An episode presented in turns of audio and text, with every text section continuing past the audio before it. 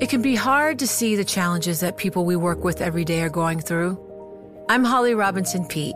Join us on The Visibility Gap, a new podcast presented by Cigna Healthcare. Download it wherever you get your podcasts. You know success when you see it, or you think you do the people in the spotlight. But what about those small business masterminds who succeed at making their money work harder? They do that by having a business bank account with QuickBooks Money, which now earns 5% annual percentage yield. Making your money work as hard as you do? That's how you business differently. Learn more about QuickBooks Money at quickbooks.com slash 5APY. Banking services provided by Green Dot Bank, member FDIC. Only funds and envelopes earn APY. APY can change at any time. Today, the Supreme Court agreed to wrestle with the question of who can be held liable in American courts for acts of terrorism that play, take place in other countries. The case involves an 18th century statute called the Alien Tort Statute, uh, which allows lawsuits by foreigners against foreigners for violations of U.S. law. And here to talk with us about what the Supreme Court did today is our very own Greg Stohr, Bloomberg Law co-host and Bloomberg News Supreme Court reporter. Greg, what, what's the court doing in this in these international terrorism cases? Well, Michael, it's a question that they thought about deciding before. They tried to decide before. Uh, th- this is a statute that is more than 200 years old, and in the last few decades, uh, human rights activists have increasingly tried to use it to bring multinational companies in the court in the U- U.S. to answer for, answer for uh, atrocities, uh, environmental abuses that happen uh, in other countries. Now, the Supreme Court a few years ago took up a case involving the Alien Tort Statute, and they were trying to decide the question they have before them now, which is whether corporations can be sued under the Alien Tort Statute. But instead, the court went off in a different direction, uh, got rid of that case on, on different grounds. So now it's back before them. They've agreed to decide can you only sue an individual under the Alien Tort Statute, or can you sue uh, a multinational company? And what what is the, what quickly are the facts in this case? What's it about? So the, these are victims of terrorist attacks in Israel and the Palestinian territories. They blame Arab Bank, uh, which is a Jordan-based bank, but it has New York branches, and they say because of those New York branches, we ought to be able to sue them in U.S. courts under the Alien Tort Statute. And Arab Bank argues uh, that that because it's a corporation, it cannot be sued.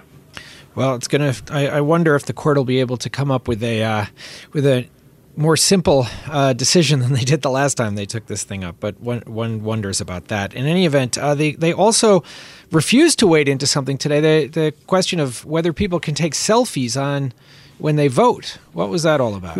yeah, it, it, there's a New Hampshire law that that said uh, you cannot take a picture of yourself or a picture of your ballot uh, and post it on on social media, which is something that people have been increasingly doing in the last few years. Uh, a lower court, federal appeals court, uh, said that's a violation of the First Amendment. Uh, the state tried to get the Supreme Court to intervene today, and the Supreme Court said no, we're not going to hear that case. So that law prohibiting uh, the taking of, of selfies with your ballot and posting them on social media, that law is now dead. And if you live in New Hampshire, you're you're free to do that. Well, I guess we're going to see a lot of uh, smartphones in the ballot booth now, and a lot more on Instagram about how people voted than we did before. Um, so the court, the, you know, those are two things the court did. They took a case, they didn't take a case.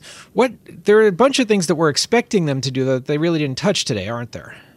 Yeah, there were there were at least things that they could do. So one of them, and this is something that they've been putting off action on for quite a while. It's it's a case involving religious rights and gay marriage. Uh, there's a Colorado baker who has been cited under that state's uh, uh, civil rights laws for refusing to make cakes for gay weddings and he says that is a violation. He says he says he doesn't make cakes for gay weddings because he has a religious objection, and he is claiming uh, at the Supreme Court that that is a violation, that citation against him, him is a violation of his religious rights.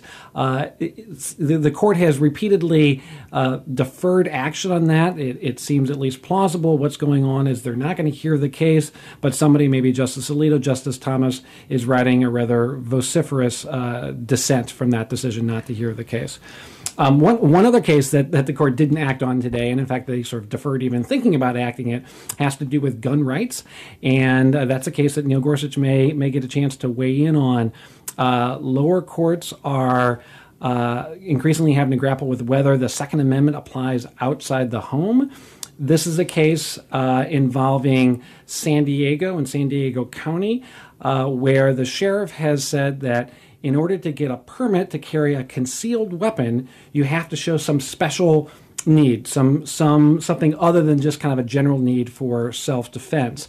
Uh, that's an issue the Supreme Court has has kept ducking, and and now there's at least a chance that the court will take up that issue with Neil Gorsuch on the court. Well, thanks, Greg.